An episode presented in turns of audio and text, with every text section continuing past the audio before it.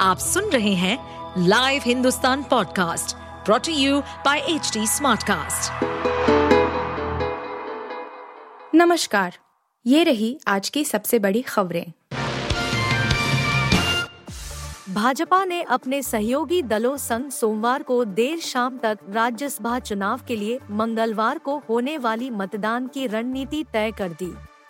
प्रत्याशियों के लिए वोट भी आवंटित कर दिए गए। हालाँकि विधायकों को इसकी जानकारी सुबह ही दी जाएगी।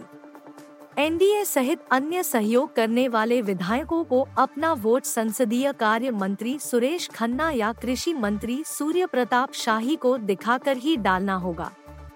हर प्रत्याशी का एक इलेक्शन एजेंट और दो दो पोलिंग एजेंट भी नियुक्त कर दिए गए। पीएम किसान सम्मान निधि योजना की सोलहवीं किस्त का इंतज़ार अब खत्म होने जा रहा है।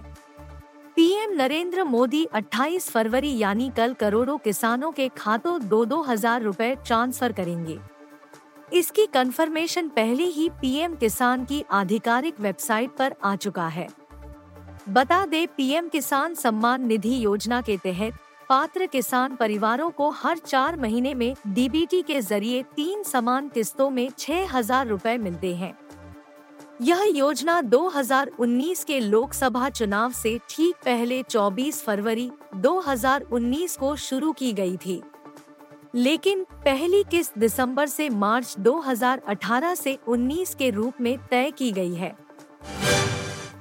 दिल्ली में मौसम का मिजाज बदल गया है। मंगलवार सुबह की शुरुआत कई इलाकों में तेज बारिश के साथ हुई। इससे मौसम सुहाना हो गया है। वहीं तेज हवाएँ भी चल रही हैं, जिससे मौसम में थोड़ी ठंडक बढ़ गई है। मौसम विभाग के अनुसार आज आसमान में बादल छाए रहेंगे। बुधवार को भी बारिश होने के आसार है। दिन में सूरज निकलेगा जिससे मौसम बैलेंस हो जाएगा यानी धूप से तापमान में इजाफा होगा। फ़िलहाल अगले एक हफ़्ते तक सुबह शून्य और शाम को ठंड का सिलसिला जारी रहेगा। इसके बाद तापमान बढ़ सकता है। भारतीय टीम के तेज गेंदबाज मोहम्मद शमी को आखिरकार सर्जरी के दौर से गुजरना पड़ा है। वर्ल्ड कप 2023 के दौरान लगी चोट ने उनको कई महीने क्रिकेट से दूर रखा, लेकिन अब उन्होंने अपनी एडी का ऑपरेशन करा लिया है। टीम इंडिया के लिए ये एक बड़ा झटका है।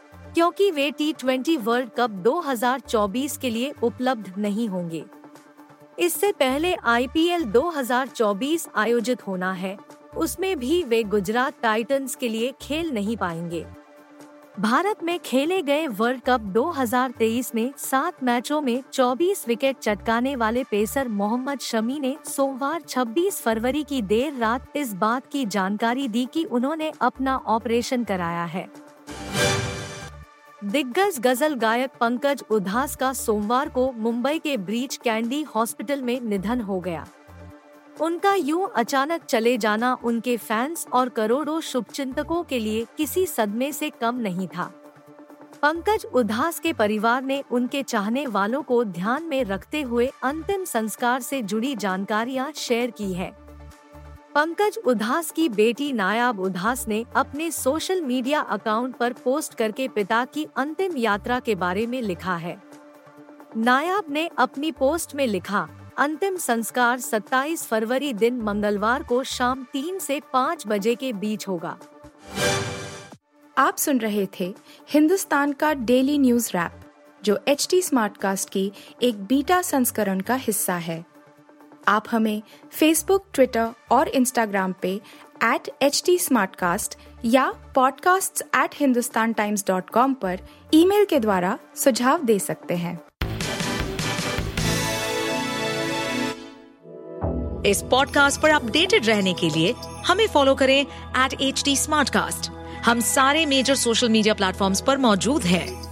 और ऐसे पॉडकास्ट सुनने के लिए log on to W W W dot H D Smartcast dot com